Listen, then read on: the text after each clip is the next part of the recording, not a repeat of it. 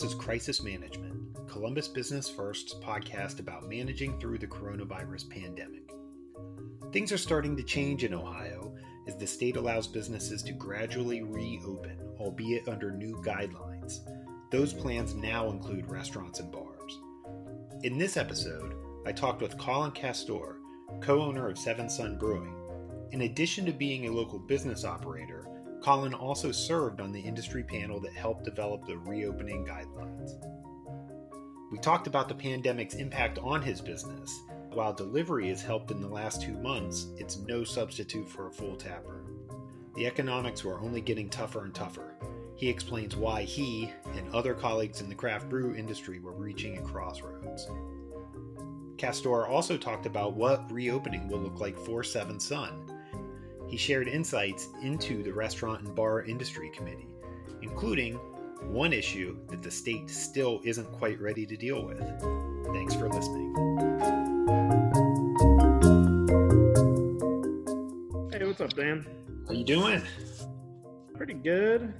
It's been a busy kind of day. I believe yeah. it. Um, well, I know you're busy, so we'll, we'll, we'll, get right to it. Wanted to get an update on business because we haven't chatted in a few weeks, and then now that the restaurant restaurant and bar requirements are out, I wanted to chat a little bit more about that now that that's public and, and your experience as uh, uh, being part of that group. So, see, you wear you wear the mask when you're you're moving around. Yeah, in well, our probably not when you're giving an interview, obviously. The way we've we've told all employees from I mean, we've pretty much been doing masks the whole time, mm-hmm. but uh, anytime people are kind of in the same room together, I'm not wearing one here because I'm in the rooftop patio area and I'm the only one in 3,000 square feet here, so I feel all right about it. But but we're just trying to show compliance with the staff as mm-hmm. much as anyone else. I personally can't st- I feel like I'm choking when I wear it. Like I, yeah. I can't stand it, but I'm just trying to get myself used to it and get through it. You know. So we've gone through almost 2,000 of them now. We got in these. It was kind of the mask that we could find that was that seemed good enough and relatively inexpensive. It's made out of like a t-shirt material, and we had some logo stuff printed, and we did it as promotion for delivery and carry out. If you get a case of beer, you get a mask with it, or you can yeah. buy it separate. And it was super popular and everything. And I finally like I got in, and I tried one on, and my face is too big. It just doesn't. They don't even I think there's a whole world out there of masks that we're all going to discover. Like we have two new kinds coming in that I think will hopefully be like a little more comfortable, but I think everybody's face is different. It's just going to be a it's going to be a thing for a while. yeah, we'll, we'll end up coming back to that, but uh, I wanted to start with uh, your business. We are about coming up on two months of essentially this shutdown, this limitation uh, that you've gone through. What um, what have you been doing in the last two months? I guess what have you learned? How has business been? We've been doing a lot of, we've been making beer, which is the important thing. Uh, we managed to keep our whole brewery staff employed, uh, our, all of our salary people. We've kept, obviously, some of the front of the house, the bar staff weren't able to stay on, but about half of them we were able to keep as for carryout hours and uh, delivery hours. So that was nice. We found out that a significant portion of our staff would rather be delivery drivers than go back to tending bar. uh, they actually like it a lot, which I kind of I, I am not surprised. I spent during college. I think I spent about three years on and off delivering pizzas, and I, even before GPS and cell phones. Mm-hmm. But uh, it, it, was a fun job. I can see why they like it. But uh, we've been doing a lot of uh, a lot of carry out and delivery. We're keeping our orders going to our distributor, Superior Beverage. So we're trying to maintain. A big focus of this has been can we maintain and possibly even grow our grocery presence a little bit? We're lucky enough to be one of those breweries that has that is in the set of Giant Eagle and Kroger's and Whole Foods and things like that. So if we can keep them supplied with beer, that, that's just been really important to us. We have had PPP, PPP. We're coming up on the tail end of that.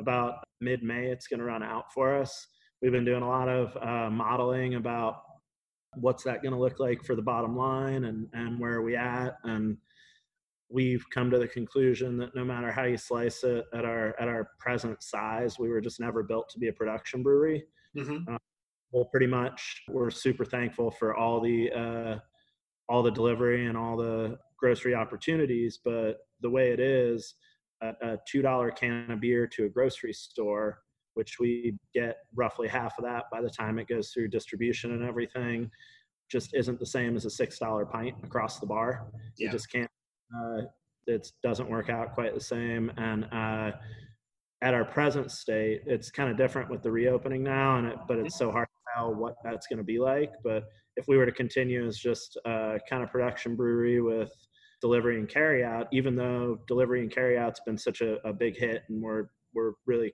doing well, uh, we would just be losing thousands, literally thousands of dollars a week by just being open. But it's it's that important to us to be open and to maintain those grocery and and customer relationships on the carry out and delivery side that we're going to do it as long as we can.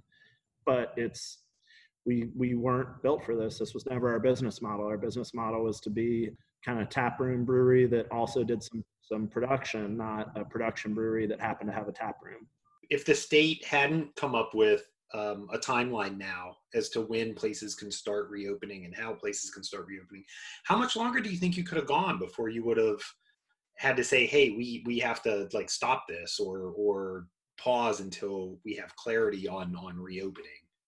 we had a plan to kind of continue at our present levels until the first first couple pay or the first pay period of June. Yeah. Uh, even though it was like a or it is a, a, losing money model. Yeah. And then kind of assess. We were going to look at some more like salary furloughs, mm-hmm. cuts, and see basically if we could get get people, myself included, to do uh, like two or three or well, since we're already doing two jobs with this, I'd say four or five jobs. Yeah. Instead just uh, two or three, but that we are going to kind of look at that and see if we could get to a point where we were some modeling that we did would have us like still losing money, but hopefully down to like just a couple thousand bucks a week, and we could maintain that for a while. It's when you get up to ten or fifteen or you know some of those bigger numbers every week that's when you you just really can't no business is really meant to maintain that those kind of losses for an extended period of time we'll come back to reopening in a minute but um, the the delivery business that you've been doing for the last you know again almost two months now.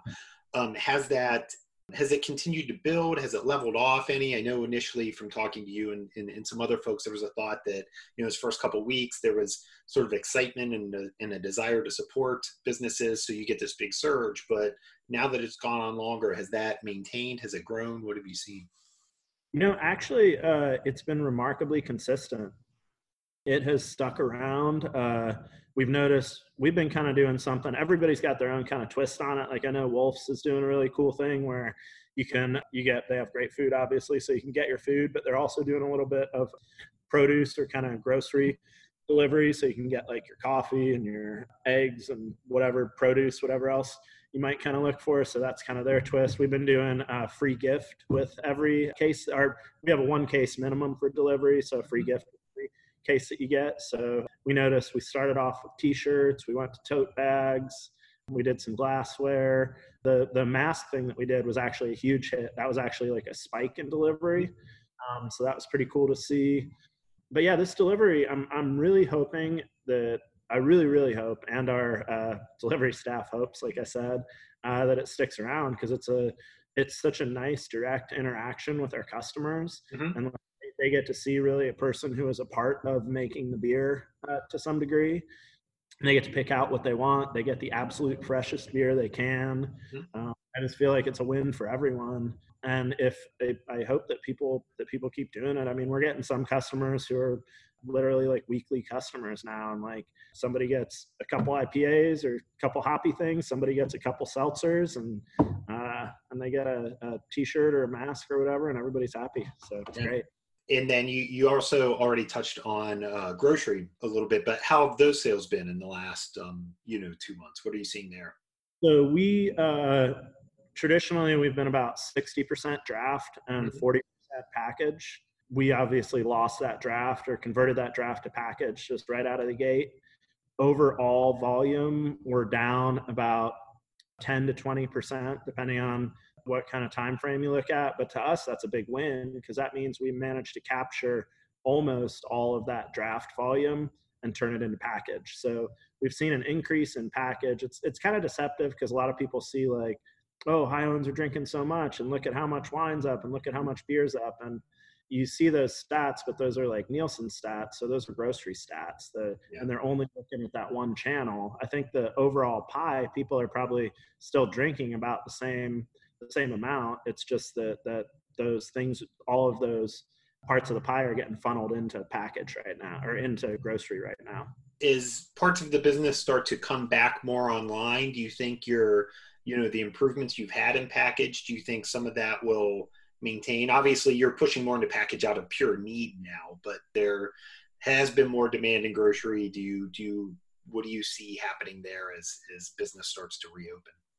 Our our grocery buyers and partners and people we talk to on a regular basis, we're seeing, and even from like comments of customers that come into kind of come into the inbox and asking about releases, we're seeing more kind of excitement about a lot of releases than we've seen in a while, which is mm-hmm. really, really nice to see because people I mean, craft beer, it's it's pretty easy to be jaded in our current world because there's a there's a million choices and there's things coming out multiple times a week, even from the same brewery, from other breweries. Mm-hmm. So to see people actually kind of like paying attention and like, oh, I heard you have a new collaboration coming up with Little Fish, and I really want to like like wow somebody's listening out there it's a good sign so and that's from a buyer perspective for grocery and from a customer perspective for delivery and everything so i think it's great have you gotten any pushback in any way from the wholesalers or from grocery about your delivery business or have they been understanding that knowing that you you kind of need this channel as well they've been understanding to this point and the law was pretty explicit that we have that right uh, yeah. of consumer we actually started shipping too through ups throughout the state so that that that was around even before even before all this started. So I hope that they realize it can, the same kind of way that our draft sales help things sell in the grocery store. I hope that they realize the more people just kind of enjoy craft beer, see craft beer, get an idea about it, the more likely they are to buy it anywhere. I hope that they kind of look at like, hey, your your delivery was a pretty cool add-on for you, and it helped funnel excitement into the grocery channel as well. So I'm I'm hoping they continue to look at it like that. I can tell you that from every brewery I talk to, we're all kind of uh, feeling the same about how we want we want this to continue and be a part of what we do. So if there was pushback, I think breweries would definitely want to fight for their fight mm-hmm. for their to, to continue it and hope that it continues. Jumping off that right there, you you also are president president OCBA. Okay, yep. I thought that I thought that was the right term. Um, what do you what are you hearing from your members? How are they feeling now versus two months ago in terms of business? I'm sure there's still a lot of questions, there's still a lot of uh, nerves, but does do do people feel better? Is it the same? I guess what what would you how would you characterize the the, the feelings of your members? I know that there was a lot of relief about being able to even get a little bit of that retail channel back. And there's, I feel like it's same same for a lot of other people as it was for us. It's just been a time when when you don't know if there's a light when the light at the end of the tunnel is going to show up there's just a lot of anxiety and a lot of a lot of worry about staff. I mean i kind of alluded to what our some of the some of the modeling and everything else that we were running and I, and I think for a lot of other breweries it had to be the same way. Like you hit a certain point and you're like it would genuinely be better if I just shut my doors and waited until I could come back to to when my when my model actually works mm-hmm. uh, so I think a lot of people were probably getting pretty close to that point of like you know I, I hate to say it but it might be better for me to just stop making beer and wait this thing out until I can come back and have my my patio and my tap room and and things back to normal as much as possible. So uh, there, there's a feeling of relief now. There's also I I know I'm I'm pretty anxious for ourselves and for the rest of bars, restaurants, tap rooms specifically around the state about how customers are going to deal with the rules that come out and how operators are going to deal with the rules that come out and safety of staff and safety of customers. And there's there's a whole new set of worries but at least there's a little bit of like a little bit of light at the end of the tunnel and there's a little bit of hope that that this will ease things up and just i think a lot of us just want to get to we're not even looking at a we want to make money time. It's mm-hmm. just a, how can we not lose money? We just lost our our busiest time of the year because we're so kind of patio based is basically like April, May, our two busiest months. Mm-hmm. Um, and then a little bit later in the summer, but we, we've, we've kind of written off like, okay, we're going to lose our busy season. That's never coming back. But can we just kind of get to a point where we can at, at least flatline for a little bit? What, and, and I understand you, you may still be working through this, but what will reopening be like for Seventh Son?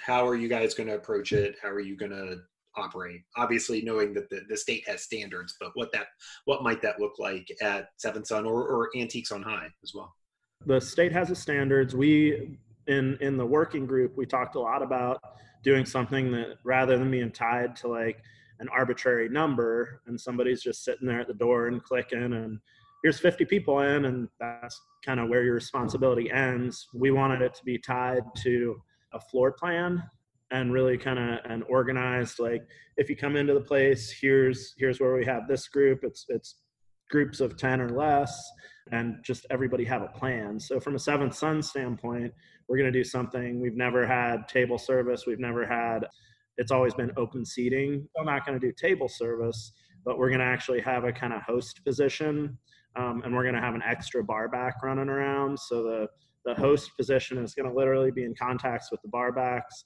as far as hey this table's open this space is open for a group and we're gonna we're gonna seat groups as they come in uh, the bar is gonna have most of the seats removed from it and we're gonna have spots where you can you and possibly like one or two other people from your group can kind of stand and queue up to to order stuff we're gonna have ordering stations at the bar so it's going to be a lot of a kind of kind of a, a cross between an amusement park and a, a, brewery. A lot of a lot of waiting in lines and a lot of uh, set seating, but we're hoping that everybody just kind of rolls with the punches. We're we're doing a combination of taking out tables and moving around tables to try and encourage all the distancing. We're putting up barriers in a couple places, like in the booths at Antiques on High, where that makes sense. Mm-hmm.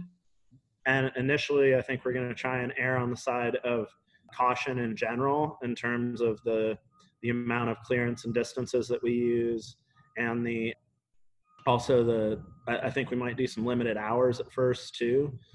We just want to make sure that we're not offending the people who feel like they don't have to wear a mask and we're not offending people who are offended by the people who feel like they don't have to wear a mask.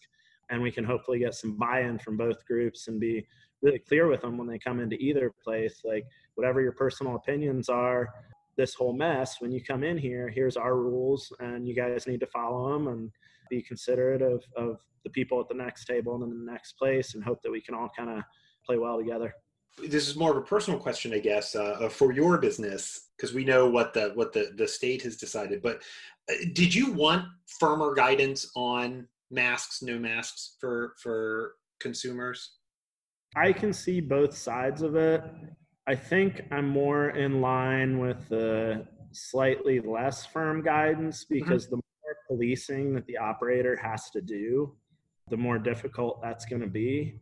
At the same time, there's the argument, well, if it is firm guidance, then there's no question about it. Like that, that makes sense too. I hope there is firm guidance on all employees are wearing masks. So hopefully that kind of gets people in the in the habit of it and if they see enough of it they won't feel weird if they're wearing it or maybe they'll even feel weird if they're not wearing it so they'll want to get one i know that we're going to have like nice versions available for sale we'll probably try and find some cheap disposable versions if somebody just forgot their mask that kind of thing and have options available for people it's uh, obviously you can't sit around and drink a beer with a mask on your face so there's that whole too um, but we hope that once people are seated with their group six feet apart from other people, then that kind of makes sense. Like take off your mask, have a beer. It's when you're when you're waiting in line, when you're interacting with our staff, like try and wear a mask. It makes sense, you know? Yeah. I guess that's how I envisioned it in my head, how it might operate is that when you're coming in, when you're waiting, when you're moving around, going to the bathroom or something, maybe that's when, when you're sat, you know, when you're sitting down to eat or drink, you know you obviously can't wear a mask while you're doing that so yeah. Wanted to come back to um, the space. You mentioned Antiques on High, and you can put some barriers up. Will that allow you to use all your boots there? Because you have what four, four or five boots on the wall, or will those have to be every sat every other one, even with a barrier? We're going to be able to use the booths that we have there, but we're going to, for instance, uh, uh, if you're familiar with the space, we have two long tables in the middle, and those tables we're going to have to get rid of so that we can still queue people up or have people use the bar a little bit. We're we're taking out a lot of furniture, and then I think we're going to gradually kind of bring it back and see how it makes sense. But it's one of those like, well, let's at least when we start, let's have just a little bit of the bare minimum of furniture, the the most space we can get out of it, and see how how people react to it and if they're uh, amenable to it. Another big thing for us at both places that we realized is that we have to we have a company coming in to put up giant tents over all the patios mm-hmm. because uh, since we live in such a kind of rainy state, it's like, hey, what happens if somebody's here like today, for instance, it's not raining now, but it was 20 minutes ago. Mm-hmm. What happens somebody's drinking a beer out on the patio and all of a sudden it starts to rain and we have 100 people who want to come into our space like we, we just can't have that. So as much as i'm much more of a patio in the sun guy we just kind of realized for the next while we're going to have to have tents over everything so that if it starts to rain people can still be in their spaces and not have to crowd in or not kind of violate those guidelines that come up due to due to inclement weather. Switching gears to uh, the committee, we, we touched on it a couple of times. But you you were part of the uh, uh, the group that helped make recommendations to the state uh, about reopening in the steps that need to be taken. What was that uh, like? Uh, it was a pretty busy, intense group. I think there, there was about 30-ish of us, and then there was six or eight health department officials too who gave great input. And actually, it, it's very much continuing. Uh, before this call, ORA, Ohio Restaurant Association, set up a webinar where they had about 500 of their members on the call, and we all answered questions and kind of gave an overview of, of what we came up with. And then we're going to continue throughout this week to kind of bounce emails and questions back and forth. And then even after the initial patio open happens, kind of share experiences and best practices and everything.